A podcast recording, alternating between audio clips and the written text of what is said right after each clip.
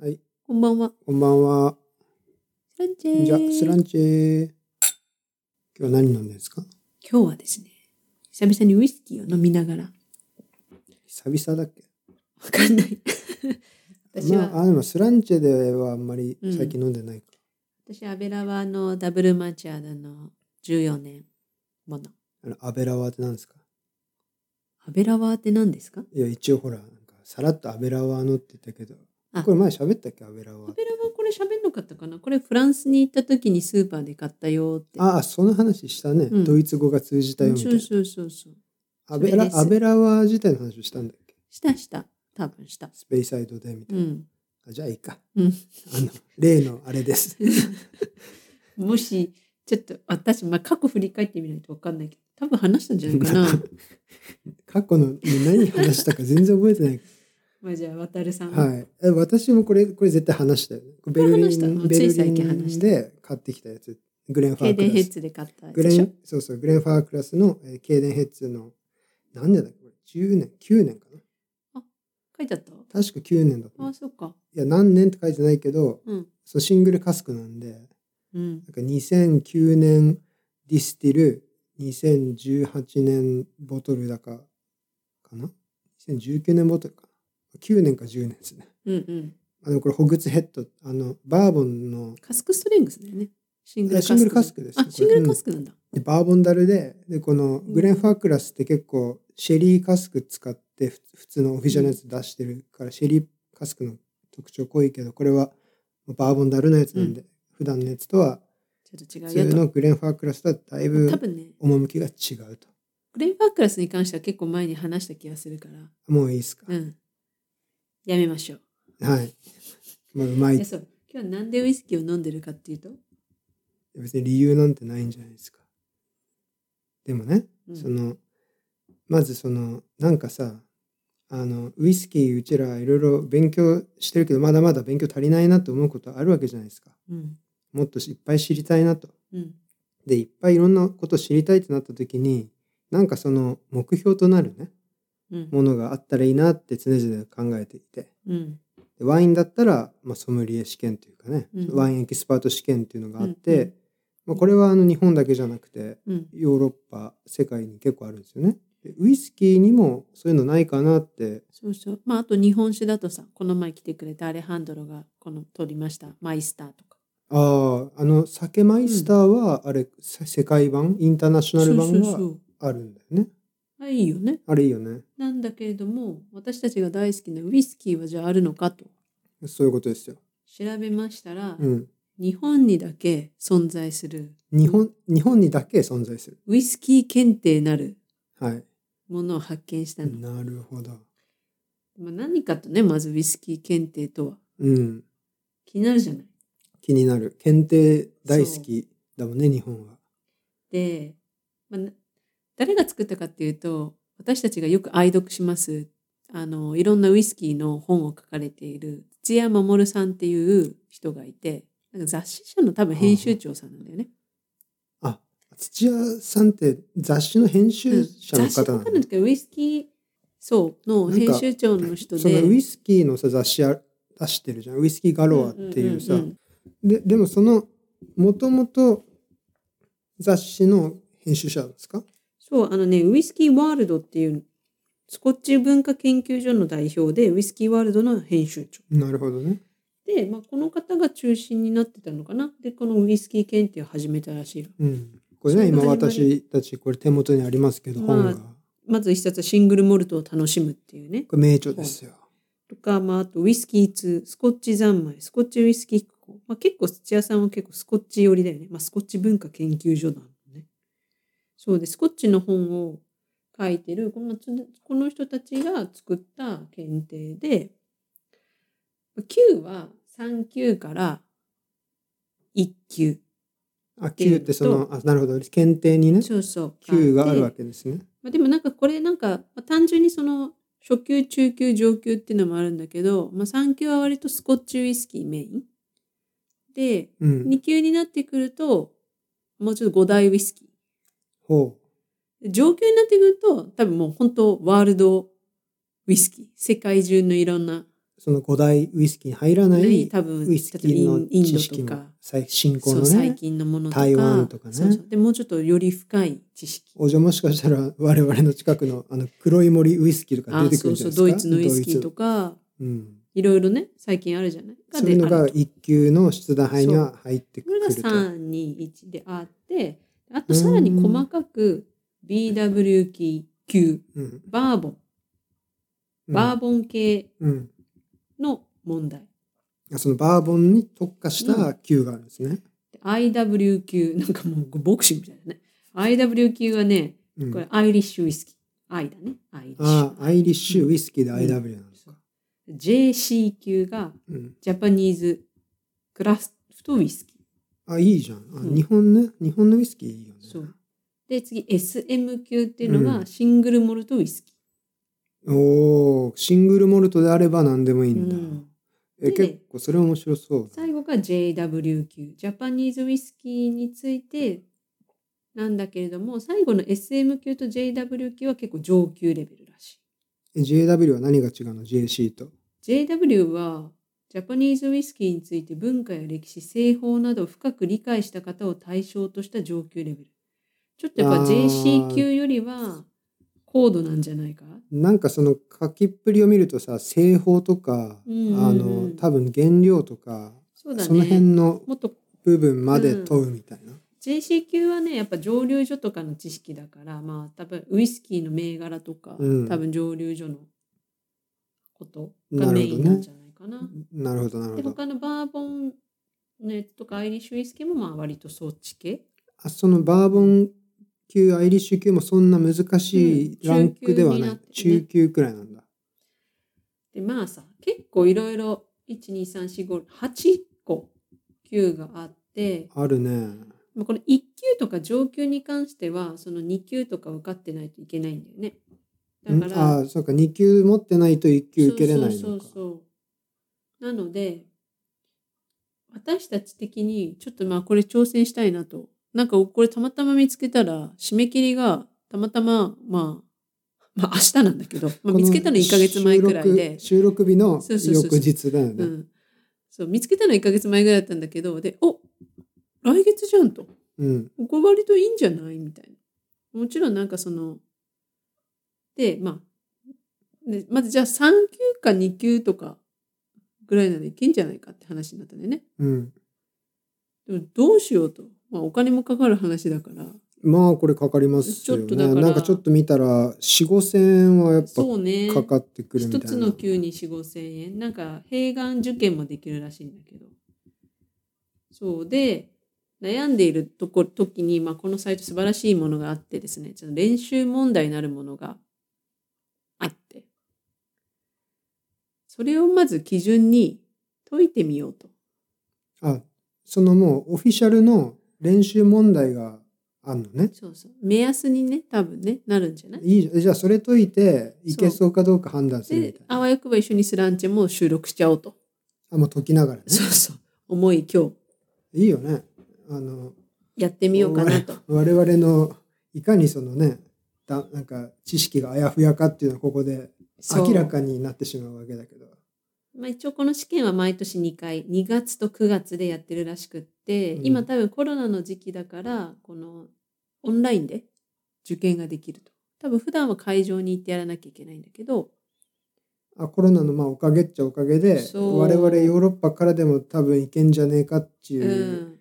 本当は多分日本に住んでる人向けだろうからこんな海外にこういう感じまあ、ちょっとねこう輸輸送経路とかまあいろいろ考えましょう。まあまあまあね。家族に送ってもらうとかいろいろやってできないことはなさそうかな、でちなみに言うと、まあ、このウイスキー検定はその一応テキストも土屋守さんたちが出してる。いい商売してますねこれね。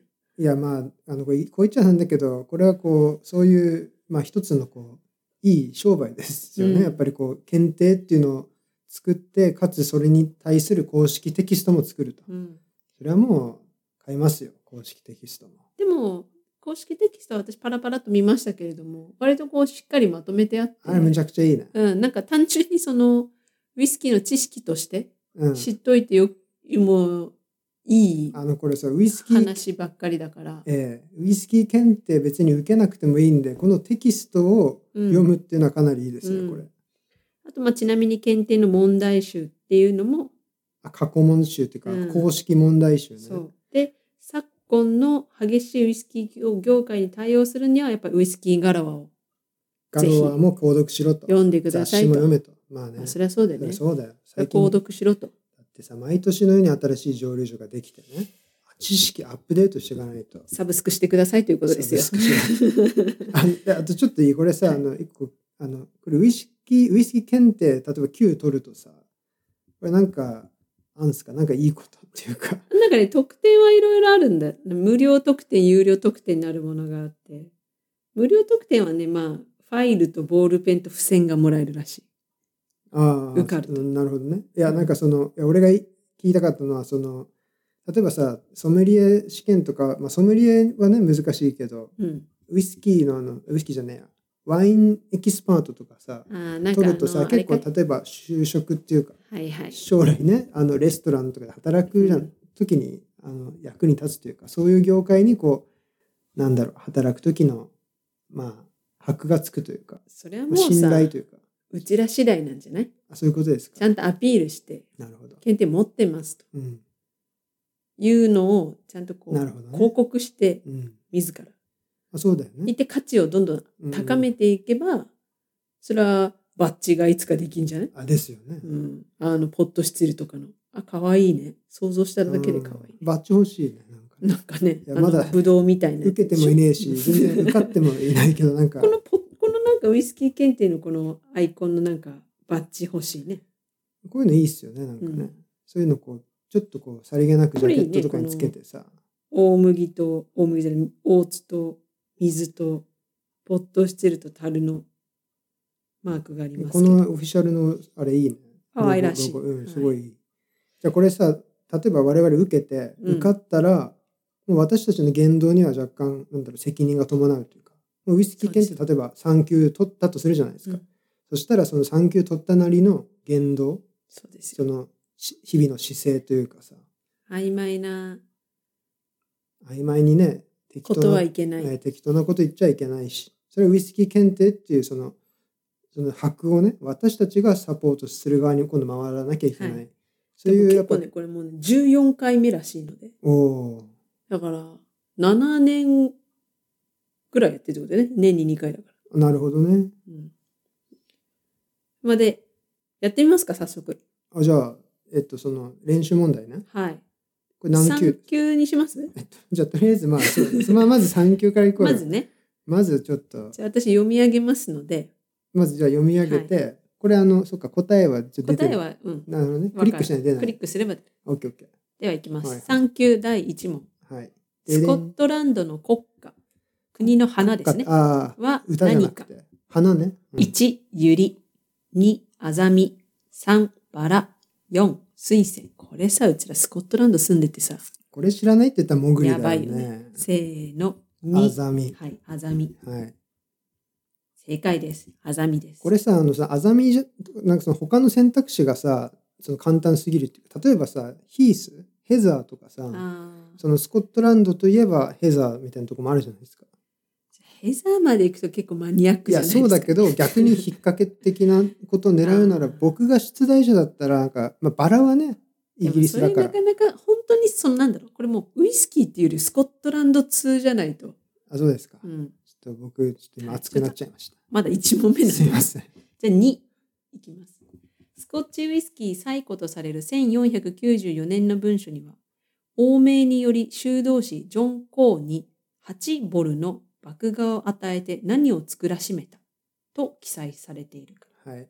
1アクアビテうん。2ウスケボーうん。3ウシュクベーハうん。4アランビックこれもねあ、これはもう、私たち的には我簡単ですね。近所だったからね。せーの。アクアビテ。はい。これはもね、修道士が作った最初のアルコールそうこのねその元々の修道院だった場所に最近ウイスキー蒸留所がまた復活してそうなんですよ。できましたよね。なん何アビーだっけ？すげえど忘れした。えっ、とダウントンアビーじゃなくて 私も今言おうとして、言おうとえっとねあ、A から始まるね。なんとか、あ、あなんちゃかアビーじゃない？うん。で、ちょっとまあ、これ。うん。うん後ほど。後ほどじ。ゃあ3いきます。スコッチはスコットランドで作られるウイスキーだが、同じ UK でも北アイルランドで作られるウイスキーは何と呼ばれるか？はい。1、エールウイスキー。2、イングリッシュウイスキー。3、ブリティッシュウイスキー。4、アイリッシュウイスキー。これはサービス問題ですね。うん。せーの。アイリッ4、シュアイリッシュウイスキー。これはなどういう引っ掛けが入ってくるんですかね。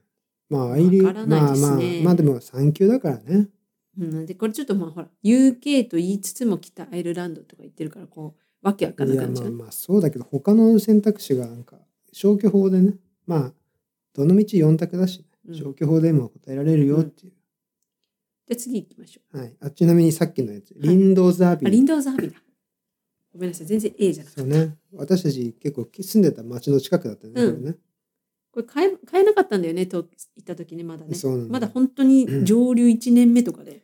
そうなんかウイスキー作ってなくて、うん。その代わりアクアビッテっていう名前のまあなんかリキュールっていうか蒸留酒のリキュールうん。作ってたよね、なんじゃあ次行ってよりしょはい。4ウイスキーの原料として使われないものはどれか。はい。1トウモロコシ。2そば。3小麦。4洋梨。うん。なるほど。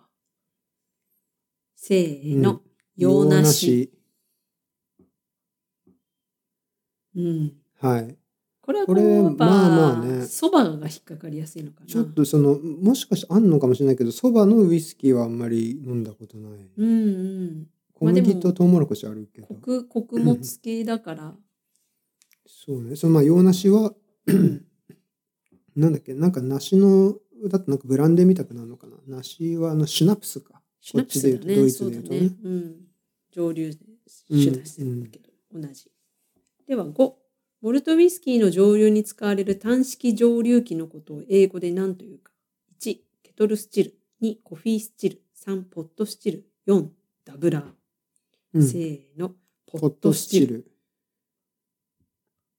まあ、これは、まあまあ、うんウイスキーを飲む人であれば。まあね、んポットスチル買おうとしましたからねなんか中古でそうですね。うちらね、うん、ではまあ次行きましょうか。はい6、スコッチウイスキーの熟成期間は何年以上と定められているか？はいもうこれは、せー、あ、すみません。1、2年、2、3年、3、4年、4、5年。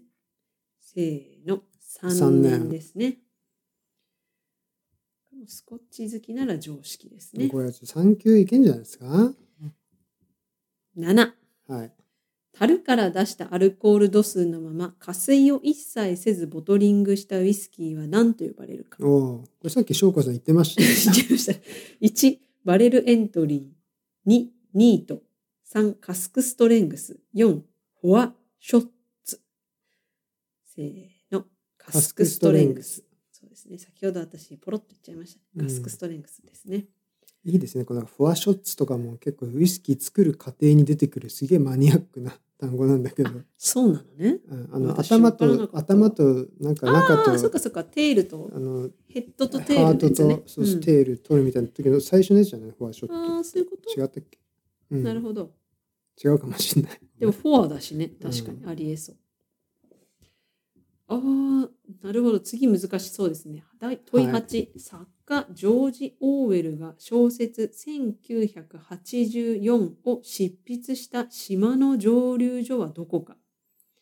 ちょっと待ってジョージ・オーウェルあ小説1980うわーこれは分かんないを執筆した島の蒸留所ね。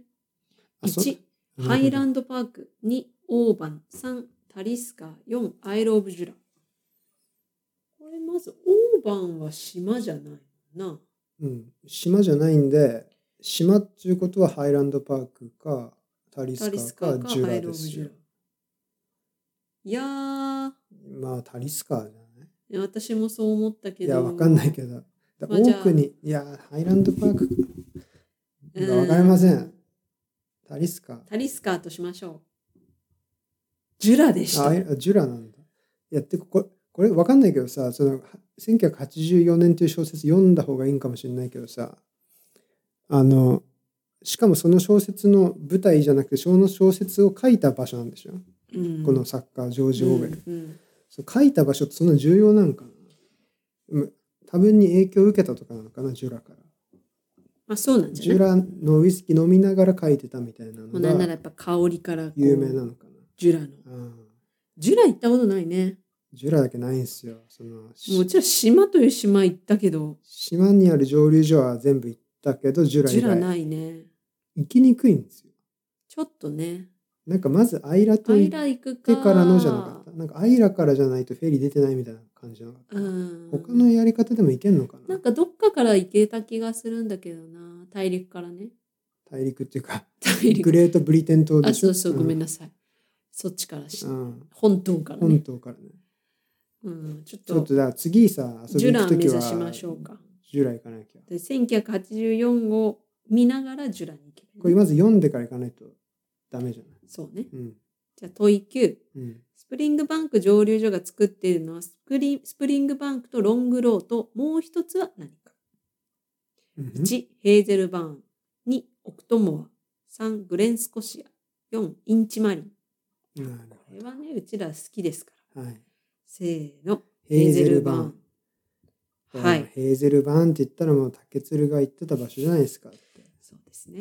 欲しいね。ヘーゼルバーン。私結構一番このやっぱスプリングバンクロングローヘーゼルバーンの中でやっぱヘーゼルバーンが一番好きだな。僕も好きですね。うん。てか前あのスランチェでそれこそヘーゼルバーン飲んだよ飲んでる時収録したし気がすましたね。る、、うん、なんかちょっとなんかナッティーで美味しいんだよな。なんか香ばしいんだよねなんかねその3回蒸留してるからかさすごいこなんなんだうあろうね。のなんかこでもだからといって癖がないわけじゃないというか、う、うん、その確かにナッツっぽい感じがあったのは覚えちょっと甘みのあるうん。不思議な癖になる味ですね。いや癖になりますね。あ問い10世界で一番売れているスコッチウイスキーは何か？うん1 J&B 2ジョニー・ウォーカー。3バランタイン。4シーバス・リーガルうーん。なるほど。一番売れてるね。うん。あーあージョニー・ウォーカーじゃねえかな。ジョニー・ウォーカーっぽいよね。でも私シーバス・リーガルにもしとこうかな。いやでいもな。やだってさバブル時代の日本。そうだよね。なんだろう。と言ったらもういやジョニー・ウォーカー飲んでるイメージありましたけどね。知らないけど。飲み屋さんに行けば必ずある。ジョニー・ウォーカーは。有名じゃん多分。そうだね。まあ全部有名だけどなんだろう。世界的な知名度で。わかんないそれ日本だけだったい。やまあ日本。まあいいか。2にしましょう。あせーの。のドン。ジョニー・ウォーカー。あジョニー・ウォーカー。正解でした。世界で一番売れているスコッチウイスキー。おってことは私たち10問中1問。間違い。正解。あ10問中9問正解。9問正解。なかなかいいんじゃないですか、おー。3級は。ただこのねその作家ジョニジョージ・オーウェルのっていうこの問題だけ若干トリッキーで結構こうんういうのが連発されたらかなり厳しいけどね。確かにね。あとはまあ基本的な、うんうん。まあ、スコッチウイスキー飲んでたら大体そうだね。好きであればいけそうな気がするね。まあでもそうだねそのスプリングバンク蒸留所が出してる3つどれかとかも結構まあ若干詳しくないと迷っちゃうかもしれないけどでもアクアビテとか。でもさ消去法で結構いけるよね。これなんかそのままズバリを答えるのは難しくても他はこれないだろうっていうのが多い気がしない？選択肢やっぱこのアクアビテとかちょっと難しいアクアビテの問題は難しいよね。これうん。ウスケバー、ウスケボーもさウスケボーもあるね。あのウイスキーの語源の人じゃないか、アクアビッテがもともとラテン語でそうそうそれをフランスから来たんだよね。アクアビッテって命の水で、うん。それをゲール語訳するとウスケボーなんだよね確か、うん。でそれがなまってウイスキーになったみたいな。そうそうなんか違うかもしれないけど。えでも確かそうだと思うよ。そうだよね。うん、アクアビテはなんかフランスから来た修道士がそもそもそれをはいはいはい。なんか作ってやってやつだから。いやかわいそうだよね。よく来たよね。あんな大なんか大陸からさ不毛な島に来てさ何もできねえかとりあえずウイスキー作ったんだろう。でも素敵な大地だと思うけどね。住んで都じゃない？いやそうですよ。じゃあ2級行ってみますか、いやそうだね。ちょっと3級は OK なんか3級いける気してきた。まあ、スコッチだからね。特に。得意分野でまあすよ。ねまあ僕らの主戦場だからね。2級5大ウイスキーだからね。私結構不安だよ。五大ウイスキーって何なんなんとりあえず？スコッスコッチでしょ？チ、アイリッシュ。カナディアン、あカナディアンね。アイリッシュ、はい。ジャパニーズ。ジャパニーズ。かぶっちゃった。どうなんだ？でバーボンアメリカン。あバーボンっていうかアメリカンなのよ、うんそっかアメリカでもバーボン以外あるもんねじゃね。スコッチもう一個言うと、スコッチ、アイリッシュ、カナディアン、アメリカン、ジャパニーズ。なるほどそれが五大ウイスキだね。ーですねじゃあ行きます。じゃあはい問1。次の中で、はい第2級問1。ででん。次の中で世界5大ウイスキーに入っていないものはどれか。うん1、ロバート・ブラウン。2、タラモア・デュー。3、ジョージ・ディッケル。4、バグパイパいやもうさのっけからわかんねえわあとりあえずタラモラデューは入ってると思うー。タラモア・デューってどこの？なんかアイリッシュじゃなかった？あ、タラモア・デュー、そうなんだ。へえー違うあいや待ってアイリッシュかスコッチか忘れたけどなんか見たことあるんだけど。まあでもなんか名前的にアイリッシュかスコッチだよね。だよね。うん。あとまあバグパイパーも言ってスコットランド系でしょ。でもさ、聞いたことなくない？バグパイパーっていうスコッチウイスキー。いや,、い。いやスコッチじゃないけどカナダとかであるかもしれない。カナダもほらバグパイプね。なんか鳴らすじゃない。じゃあ、ロバート・ブラウンは？ロバート・ブラウンかアメリカのなんかバーボンとかで泣きにしもあらずみたいいやー、でなもジョージ・ディッケル。ジョージ・ディッケルもありそうだしじゃあ、私ロバート・ブラウンにしとくわ。じゃあ俺ジョージ・ディッケルするわせーの。バグパイパーでしたバグ。パイパーかよ あバグパイパーはインドの。ン紛らわしあないるほどね。ちょっとインドのまあね名前どんな名前つけてもまあもちろんいいわけですけどちょっとこう紛らわしいなこれインドがいつかさ、六大ウイスキーとかになるかもしれないねた。だねそうインド結構暑いトロピカルなうん。地方で作るウイスキーって言って結構第6の盛り上がってますよねはい世界ウイスキーに入るかもしれませんね。うん問い2。ウイスキーの発酵は、酵母イーストがブドウ糖や麦芽糖などの糖分を食べて、アルコールと二酸化炭素に分解する作用のことである。この酵母の学名は何か？うんさ全部あの最初のところ一緒なので。サッカロミセス・セレビシエ。はいサッカロミセス・アクアビテ。うんサッカロミセス・アスペルギルス。サッカロミセス・オリゼ。なるほどねこれアクアビテじゃないの？いやあのさこれ公募でしょ？うん。公募ってだってなんかまずそのアクアビテその別にウイスキーだけの存在じゃないじゃないなんか公募ってもっとパンとかにも使われるしそっか。だからなんかそのアクアビテは明らかにすぎる引っ掛けなん僕このサッカロミセス・セレビシエがいいんじゃないかなとなるほど。思ってなぜかというとなんとなく聞き覚えがあるっていうかなんとなくと、うんその線でいきましょう。セレビシエ。はいいドン。おーやこれ正解ですよこ。れねあのねあのねなんか聞いたことあるのはなんでかっていうと酵母のあの酵母って結構研究とかにも使われる、うんうんうんなんか分子生物学とかさでなんだっけなんかリサーチャットさんのポッドキャストとか聞いててもねなんか出てきたような気もするし昔僕も学部生の時とかに論読んだ論文とかで出てきたような気がする。さすが。さすが研究者。はい、ただまあアクアビテはねえなって思ったんであそうか 残りもなんかなさそうなんかちょっとわざと工房につけてるかなと思って。うんじゃあまあ、問い3いきましょう。はい17世紀末から18世紀半ばにかけ、スチュワート王家復興のために戦ったハイランドの勇士たちのことを何と言ったかなるほど。なるほど。1、トーリー。2、ホイック。3、ジャコバイト。4、ロイヤルスコッツ。これはせーのでいきますか。せーの。ジャコバイトですよね。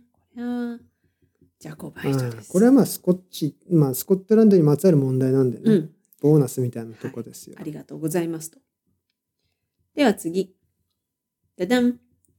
問4。スコッチの場合、上流の上限アルコール度数は何パーセント以下と定められているか。うん。1、91.0%。2、92.6%。3、94.8%。4、96.4%。これ難しいね。難しいね、これ。えっ、と、これ多分法律で定められてんだよね。確かスコッチって呼ぶために、なんか蒸留する時のアルコール濃度、マックスいくらって法律があって、その話だよね、多分。2.6じゃない？いや、細けえのが4.8 90わかんないけど、94.8?6.4 かな。えー、高すぎない？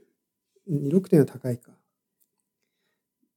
えなんかだってさ、あの、2回蒸留すると大体さ、7なんか80%く80%ぐらいらいじゃん。だだね。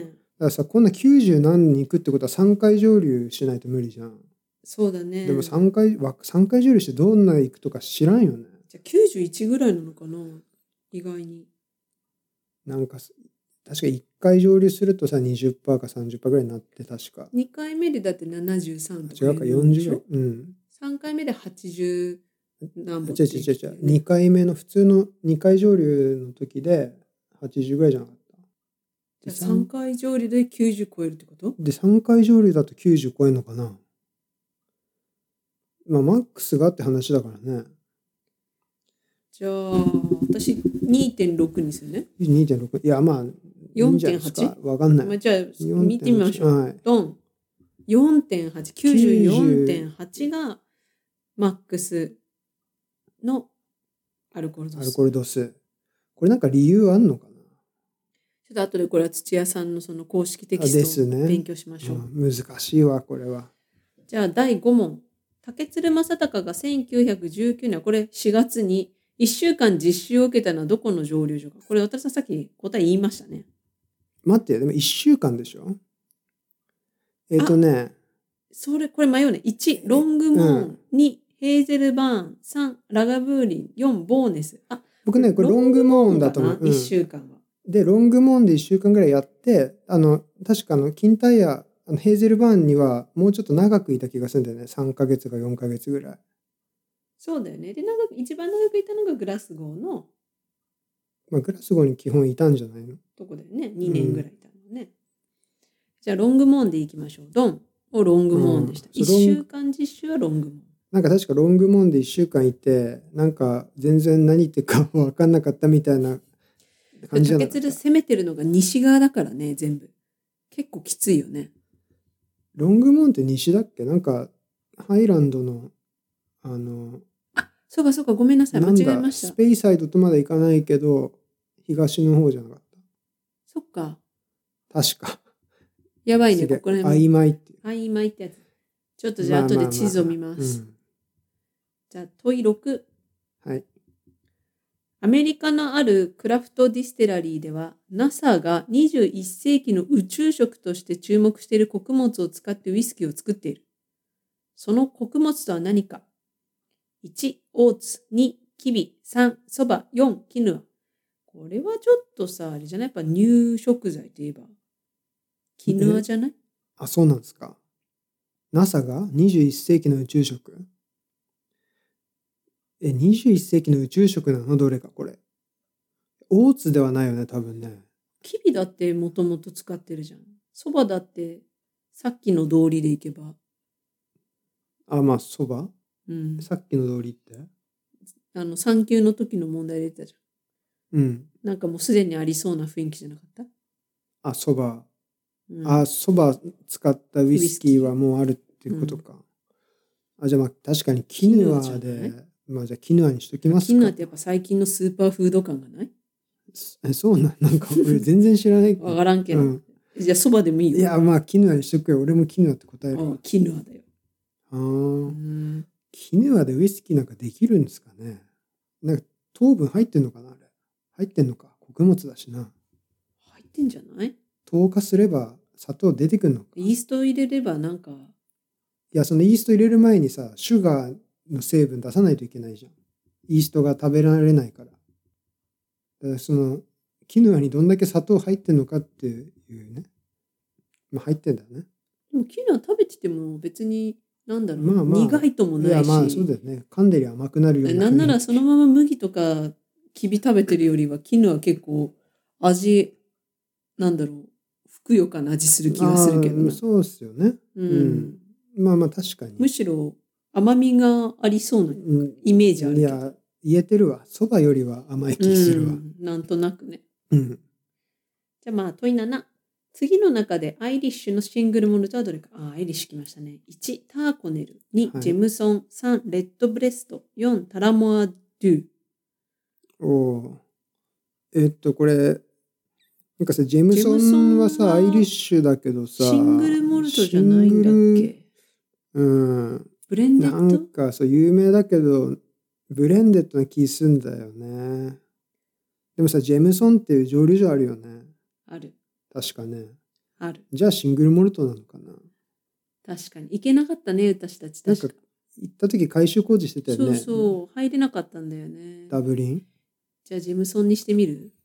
うん。ドンターコネルってターコネル。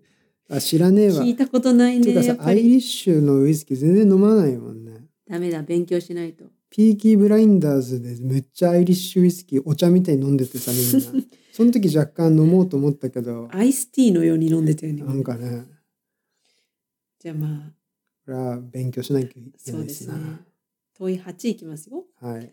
フレーバリングウイスキーとベースウイスキーをニュースプリッツの段階でブレンドしてから樽詰めするカナディアンウイスキーはどれか1カナディアンクラブ2クラウンローヤル3フォーティークリーク4カナディアンミスト。まあ私全然わかんない。このさ、これカナディアンウイスキーなんかそうらしいんだよね。なんかフレーバリングウイスキー。混ぜるんだ。ブレンドいや、するんだ。なんかでも、そこら辺も俺全然知らない。でも、カナディアンクラブっていう名前は知ってる。カナディアンクラブは知ってる名前も。私も知ってる、うん。こういう時は名前知ってるやつ選んどけっていう、じゃあカナディアンクラブでいくよ偉い人が言ってたよ。意思決定理論。あすごいあーそういうことだなそういうことだよ。やっぱり見聞きしてるんやね密かにねうん。そういうことよ。うんうん。じゃあ行こう。9。本坊酒造のマルス信州蒸留所が所在するのは何県か ?1、静岡県。2、福島県。3、鹿児島県。4、長野県。これ、そのまま行けば、長野じゃないまあまあ、新州、マルス新州蒸留所っていう、ここの中で新州かぶるのってやっぱ長野。うん。わかんない。長野イコール新州だよね。山梨と。か長野とか岐阜とか？信州うじゃないの？ん、確かに。でも入ってないもんね。静岡も信州？いやー、違うわかんないど。けど、長野のイメージ。な、長野にするね。長野だよね。長野だった。あこの辺もさこうやっぱジャパニーズウイスキー言ってあんま知らないよね。マルス信州蒸留所って初めて聞いたね。うん、あのお恐れ多くもでも本坊酒造って書いてあるから日本酒屋さんなんじゃない？もともと。ああなるほどね。うん。ラストですよ。はい問い10。ロンドンのサボイホテルで生まれたカクテルで別名スコッチマンハッタンと呼ばれるカクテルは何かカクテルね。1、ラスティネイル。2、オールドアライアンス。3、ロブロイ。4、バノックバーン。全然わかんないな。まあ、この中で聞いたことあるの僕ロブロイだかへらー知らない。さっきの戦略でいくなら僕はもうロブロロブロイイに選ぶしかないがじゃあ私、オールドアライアンオスね。ールドアライアンスなんか名前かっこいい。うん、ちょっと一番惹かれた名前だった。うんだんああロブロイ。イやっぱ、その、うんやっ、ぱ聞聞き覚えあるのを信じるのが一番いいんだね。昔やっぱほらバイトしてたんだよね。そうだね。バーテンダーしてた。はいえー、ちょっと待って、2級結構難しかったな。いや、2級ちょっとやっぱ守備範囲何問あった広いかなね。?1、2、3、4、6問。6まあ、渡る7問。。いや、でも6、7問か。10問中6、7問。これさ、何割正解するとしないといけないの？これ。そこ大事だよね。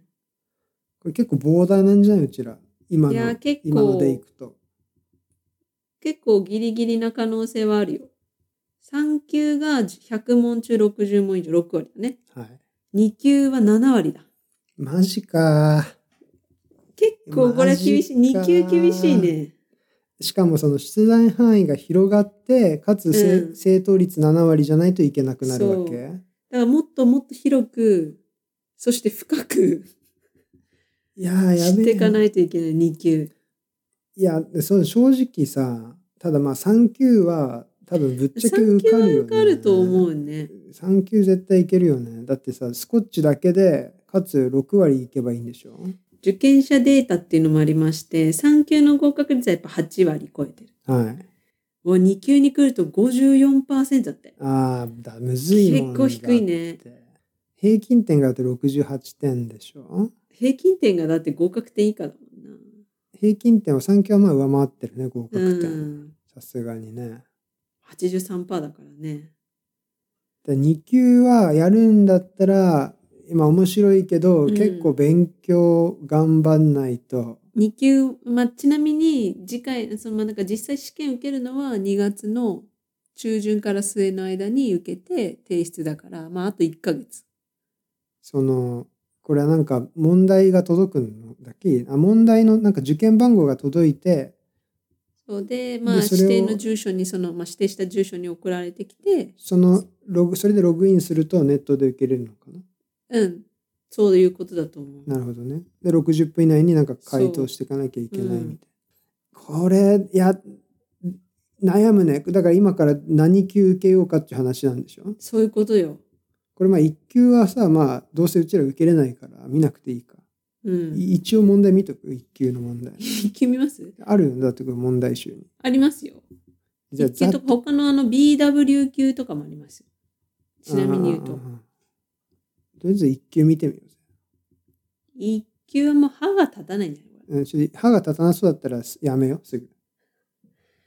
じゃあ問い1。うん。ウイスキーガロア、小説ウイスキーガロアは1941年に起きた貨物船の海難事故が元になっている。ウイスキーを満載したこの船が沈んだのは何という島の沖合か。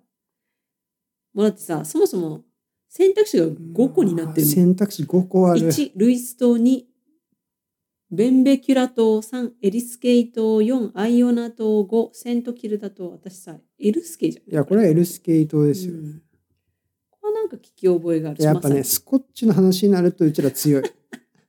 うちら、スコッチだったらいける気がする。ブレンデッド・スコッチ、カティ・サークはある詩人の作品が元になっている。その詩人とは誰か ?1、バイロン。2、ウィリアム・ワーズワース。3、ロバート・バーンズ。4、ディラン・トマス。5、W.B. イエーツ。いや、まあ、ロバート・ロバーンズじゃないですか。ロと思いたい。そう、やった。バート・バーンズといえば、もうすぐバーンズ・ナイトというお、イベントがありますね。2月でしたっけ、はい ?1 月せか？ロバート・バーンズ、バーンズ・ナイトやる。これ、ちょっと収録しようよ。そうだねうん。3、爆汁中の糖分で最も含有量の多いものは何か ?1、麦芽糖。2、ブドウ糖。3、デキストリン。4、果糖。5、初糖。麦芽中の糖分ね。じゃあ最初の、爆汁中、ねまあ、麦汁、あ、麦汁中ね。うん麦芽糖なんじゃないそうだよね。私もそう思うけど。最初のあれ、れだよね。なんかこういうの引っ掛けだったりする。マッシュタンでゴリゴリ出す、煮出すやつだよね。うん。グツグツやってる時だね。グツグツやるやつあれ麦芽糖じゃないんかな。だってもうめっちゃビールのね。で、そうだよね。で、あれ発酵させて、だから、まあ、麦芽糖じゃないかな。麦芽糖でした。次の中でローランド・モルトではないものはどれか ?1、グレン・キンチー2、ブラッド・ノック3、アナンデール4、ローズ・バンク5、グレン・ゴイン。これグレン・ゴインじゃない？グレンゴインが、グレンゴインはハイランドだよねですかね。一だってグレン・ゴインっていう場所ハイランドじゃなかった？グレンゴインだったね。うんハイランドですね。ここら辺はもうスコットランド問題やな。スコットですね。じ問い6 19世紀後半にイギリス全土の蒸留所を訪ねその詳細なレポートを書いたのはアルフレッド・バーナードだが次の中で彼が訪れていない蒸留所はどこか俺は分からんわ。1スプリングバンク2トーモア3オーバン4ラガブーリン5タリスカーまあ一番有名じゃなさそうなのはトーモアじゃないですか。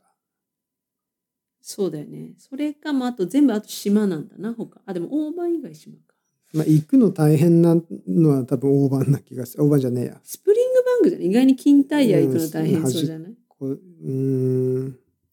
行くの大変なのあんまない。まあラガブーリン、タリストーモアじゃない？ト知ーモアらわかんない。にしよう。その、あんま有名じゃない。トーモアだった。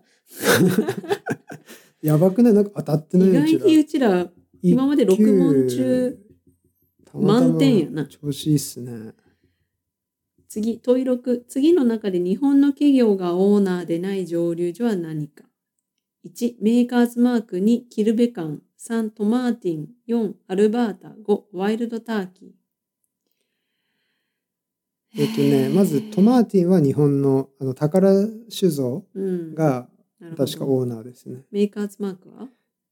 わからんけどささ、日本で結構プめロモっちゃそうそうしてるよね。だからきっと日本だよ。ワイルドターキーも？ワイルドターキーは知らんけど、でも日本でも結構有名だよ好きっていうかよく飲んでるイ俺メージあるむっちゃだってドンキで買ってたもん、うんワイルドターキーのむっちゃでっかい瓶。じゃあキルベカンかアルバータ。アルバータって知らんな、私。あわからん。じゃあ知らんものを選んだ方がいいのかな。アルバータかな、キルベカン。うんワイルドターキワイルドターキー。ごめんなさい。カンパリ社らしいです。カンパリが持ってんだ。うんそうか。で知らなかった。そのアルバータとかってカナディアンなのかな問い7いきますよ。はい。グレンバーギー蒸留所でかつてローモンドスチルで作っていたモルトウイスキーを何というか。ローモンドスチルね。うん。1、クレイ・グダフ。2、グレン・アイラ。3、モスト・ウィー。4、グレンク・レイク。5、ウエスト・ポート。あ、ちょっとこれはもうむずいっすね。全然わからない。このかつてっていつの話だ？よ読むのも大変だったぐらいだからな。グレンバーギー蒸留所これまあスコッチだよね、これもね。うん、と思う。じゃあ、私いね、グレン・クレイグにする。わかんねえ。これ何？そういう名前で出してたモルトウイスキーがあるっていうこと？うん、違う。ローモンド・スチルっていうそのスチルで作ったモ作ってたんだ。ルトウイスキー。うわ、わかんねえわ。わかんない。ウエストポート。ドン。あ、あ、グレン・クレイ合ってたまたまだけど。へー気になりますね。ローモンドスチルってなんだっけ、う。うんん。もうこの問題文にいっぱいハテナがあったね。いや、そうだね。うん。問い8。蒸留所とそこが出しているブランドの組み合わせで間違っているものはどれか ?1、グレンモーレンジーとキルキンタルバン。2、ザ・グレンリベットとナデューラ。3、タラモアとライダーライターズ・ティアーズ。4、ジンビームとノブクリーク。5、ギムリとクラウンローヤル。私、お手上げだ。お手上げですね。あの、グレン・リベットがナデューラ出してるのはしわかるけど、確か。いや、違うかも。ちょっと待って。グレン・リベット、ん？ググレン、あれはグレン・リベットなのか。いや、もうわかんないな。もう不安だわ。もう全部わからん。タラモアとライターズ・ティアーズが間違い。ライターズ・ティアーズはロイヤル・オーク、旧ウォルシュ。あ全然わかんない。全然わからない一文字もわからんわ。こうなってきたら。ってそれこそさ、言ったよね、タラモアは。タラモア蒸留所は行った気がする。スコットランドでね。そうだよね。うん。行った記憶があるよ。9問い9。うん。タラモアはアイルランドですね。あ、スコットランドでじゃないスコッ。トランドじゃないね。アイルランドか。うん。でもなんか、行ったっけ？へーアイルアイルタラモア、タラモアはまだ行ってないかもしあら、れなもうダメだ。大バカ者だ。いやいやもうね大嘘つきの大バカ者だ。こい。や、これは混乱するよ。わかんないわ。じゃあ、第、ラスト2問。問い9、モルトウイスキーの発酵工程について述べた次の文章の中で間違っているものはどれか。OK 1、10日後に麦汁の煮沸は行わない。2、発酵層は大別するとステンレス製と木製があり、一般的に複雑な香味が得られるのは木製の方だとされる。3、ビールに比べて一般的に酵母を多く添加する。4、ディステラーズ酵母は一般に上面発酵の酵母だが、エール酵母を利用する場合は主に下面発酵が進行する。5、アルコール発酵の終了後、乳酸菌による乳酸発酵が優位に生じる。これはダルさん得意そうじゃない、でも私これ、消去法でいける、いくと、間違ってるものでしょ？あのさ、4と5がわからん。あの酵母エール酵母を利用する場合は主に仮面発酵が進行するって間違ってる気がするんだよね。上面発酵ってこと？でそうなぜならエールビールってそもそも上面発酵のビールのこと言ってて。でっていうかそもそもウイスキーあれ作る時のさビールみたいになるじゃん最初、うん。うんあれってエールビール作るのとほぼ一緒だっていう理解だったからってことは上面発酵しかしてない気するんだけど。じゃあ、4番じゃない？おー。おー。ちなみにエール酵母を使用している蒸留所はほとんどないらしいです。ほとんどないけどあのセントアンドリュースのさ近くにあったキングスバーンズ？えエデンミルがあエデンミル？いろんな酵母使って試してやっててねエール酵母使ってたよねそうなんだ。まあ、エデンミルもともとビールいっぱい作ってるから、ね。なんかいろいろ実験してましたよねなるほど。やっぱ私ね自分でビール作ってますからもうビールの問題でしたね。家でねビール作ってるといいろいろわかるんですよやばいよ。ラスト。記述式らしいよ。あき OK じゃあ論述しようちょっと述べよう竹鶴正隆の母校の先輩で竹鶴をスコットランド留学に送り出した摂津酒造の当時の専務は誰か。あその人物名を漢字でフルネームで答えよあ全然述べる 述べるなんだろう内容少うねあー5文字か4文字ぐらいじゃそうんだな。ちょっと待って摂津酒造の専務？なんかあれだねもうマッサンの。なんか俺さ竹鶴正隆の伝記さ読んだんだよ。ねでもわからん。だからといってわかる話ではない。岩井喜一郎さんあーわからん。今今覚えましょう。岩井岩喜一郎。が専務。はい、摂津酒造の。岩に井戸に喜ぶ一郎。確かにこれ記述ってことはさこれ漢字書かなきゃいけないね。漢字でフルネームだから。うわマジか。というのが一級でした。き喜一郎岩井っていう感じで。ローマ。字表記で書いたらダメ。なんなら5マスしかないんじゃない？あもうまあ確かに。ごあでもそれだとバレバレか、あそうだよね、まあ、10マスぐらいマスしかない、ね、あまあまあマスしかない。でした。いやなんかまあさそのまぐれでねその消去法とかでさ当たってもさ僕は思うけどやっぱりこういうのってもうそもそも選択肢がなかったとしてもズバリそのものズバリで答えられる人ぐらレベルで勉強しないとなんか意味ないと思うわけよ1。級は8割以上しかも正問しなきゃいけない、うんだしね。だやっぱそうなってくるとまぐれで当たってうわーいってなるようじゃ真のなんだその級とは言えないと思う。やっぱりうちらはまず3級なんじゃないですかこれえそう？2三級？いける？あでもな怖え私さ今1級解いてても思ったけどさスコッチの問題多いじゃん多い。うん。スコッチの問題は多分1級でも勉強すればそこそこいけると思うのねうん。でも2級に関しては私ね結構やっぱね他の大陸のウイスキーたちが全然わからないカナディアンとか no idea すぎて no idea アメリカンもだけどまだジャパニーズとアイリッシュならまだあるかもしれないけど可ア。能性、うん。僕ジンビームとジャック・ダニエルぐらいだね。よく飲んでたの。あとワイルドターキメーカーズマークとかあ、メーカーズ。そう考えると結構飲んでる。あとワイルドターキーも飲んでたしね。まあ、だって日本結構多いからね、うん。まあでも全然わかんないね。カナディアンウイスキーなんてほとんど飲んだことないし。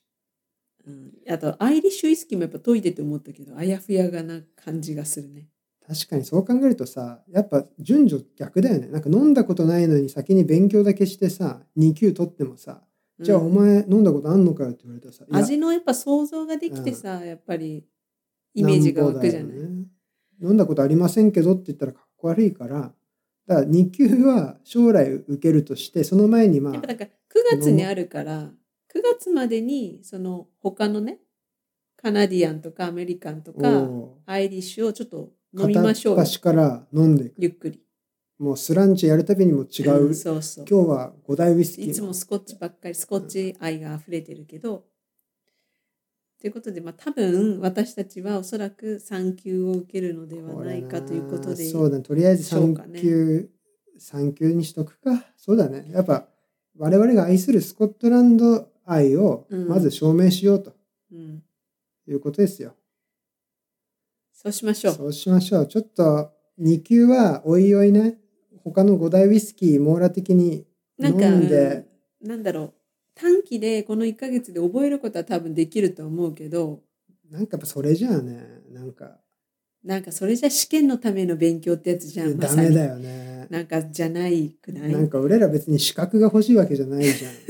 真剣に悩んでる。俺らさ、そんな肩書きとかいらないわけじゃん、本当は。スコッチ愛が溢れてるだけ俺だから。らの愛がどんぐらいなのか、その客観的にね、うん愛レベルがちゃんとその、まっとうなんかっていうのを認めてほしいみたいな。だからやっぱカナディアンもアイリッシュもアメリカンも飲んで愛してからそうなんですよ。解くっていうのが一番それが本当はね、そうだよね。正解なんじゃない？うんごもっともだと思いますよ。まあ3級ですな。そうですね、3級ですね。でも1級受けるにはやっぱ2級受けなきゃいけないっぽいから、あ、やっぱ3級取ってても、やっぱそうそうそう2級ないと1級いけないんだ。ぱ2級が肝になっちゃうので、いずれは取った方がいい。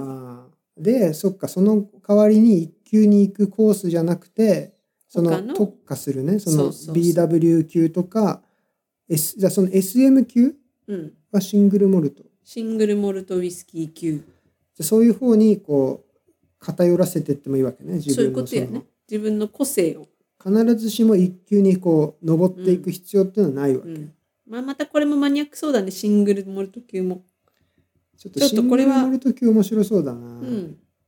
そう言うても、結構これ上級レベルって書いてあるから。そうだよね。うん、世界中のシングルモルトウイスキーについて文化や歴史製法などを深く理解した方を対象とした上級レベルいや、絶対むずいやつじゃん。しかもこれさ、あの、別にスコッチに限らないわけでしょ、あ結局。ちなみに SM 級と JW 級は初段2段3段師範の4段階認定があるらしいやべえじゃん、師範になったら。師範はね95点以上正解だえ、師範になったらこれ道場を開けるレベルってことでしょ？シングルモルトの道場を開ける道場を開けるの。すごいね。すごいねちょっとビビっちゃうけど、ままあもちろんだからそういう手はあるよねなんかなるほどね2級1級に進むんじゃなくて自分のキャラクターを出すとあ、なるほど。いう手も。ありますのではい。皆さんももし誰どなたかですね興味が湧いて受けたいなと思う方ぜひ一緒に仲間になって頑張りましょう。ほしいな皆さんならできる。と思いますちょっとだいぶマニアックな。回になってしまいましたが、いやいいんじゃないですか。まあここら辺で今日は。締めましょうじゃあ3級を我々は受けるとはい。い。うことで、では結果にこうご期待そうですね。していただいて、はい。で3級といえどもちょっと勉強した方がいや、まあ勉強しますよ。なんなら満点を目指したいからほら、うん、ここ今飲んでるこれもね、うん。ある種勉強なんです。そうそう。これからはもう勉強というつもりで、うん。たくさんウイスキーに触れていかなきゃなと、満点取りましょう。満点目指しましょではスランう。チスランチェー